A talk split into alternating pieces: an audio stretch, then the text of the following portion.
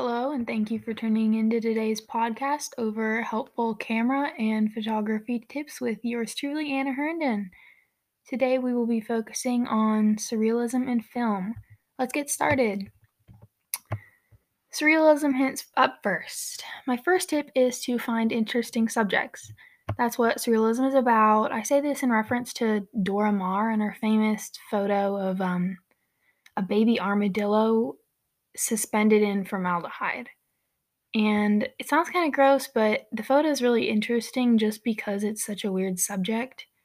My second tip is that if you can't find anything interesting, like a baby armadillo, uh, make ordinary everyday objects interesting by playing around with your camera settings.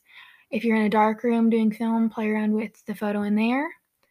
Um, I'm often inspired by Man Ray. He created his own rayographs by playing with his film in the dark room in light to create interesting, unique photos.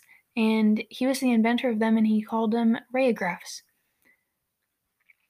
So, yeah, just portray everyday items in a visually interesting, curious way. That's my next tip. If you can't play around with your camera, then just find some way to compose your things differently. Uh, make people think, huh, you know? My next tip is yeah, play with your visual elements, things you haven't tried before. Angles, lighting, close ups, frozen motion, anything you haven't tried before can be made into an interesting component of a surrealist photo. Be creative. Surrealism is about letting your subconscious take over and creating imaginative photos. When you're finding inspiration, forget about the technical aspects of the final photograph and let your creativity run free. Next up is my hints for film. My first hint is to learn, learn, learn your camera. The most important part of creating a film photograph is to know how your photo will turn out when you adjust your settings. Figure out how the combination of shutter speed, aperture, ISO will affect the cameras and the photos it takes. My next tip is to get a light meter. This will help you with measuring your aperture and shutter to the lighting of a photo. And take your time. With film, you don't have an unlimited amount of photos. It takes focus and effort to get the perfect shot, so don't rush it.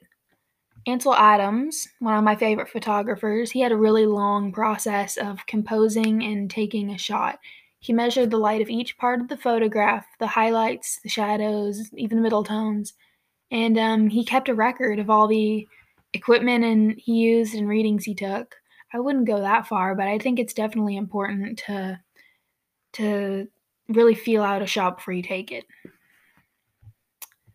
Another tip is to uh, experiment with different types of film and filters. Maybe try double exposures. I got this idea from William Verbeeck. He's a guy I follow on YouTube. He shoots entirely in film. He has lots of different types of film that he uses when he's shooting. He has rare ones, old ones, big ones, small ones. He keeps them in his fridge.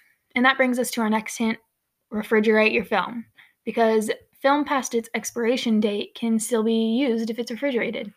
I, for one, didn't even know that there was an expiration date on film, but I learned that through him. So keep that in mind that film isn't infinite and it's not um, immortal. So, those are my tips for film and surrealist photography. I hope you can use these when you're out shooting. Um, and I hope you get lots of great photos from them.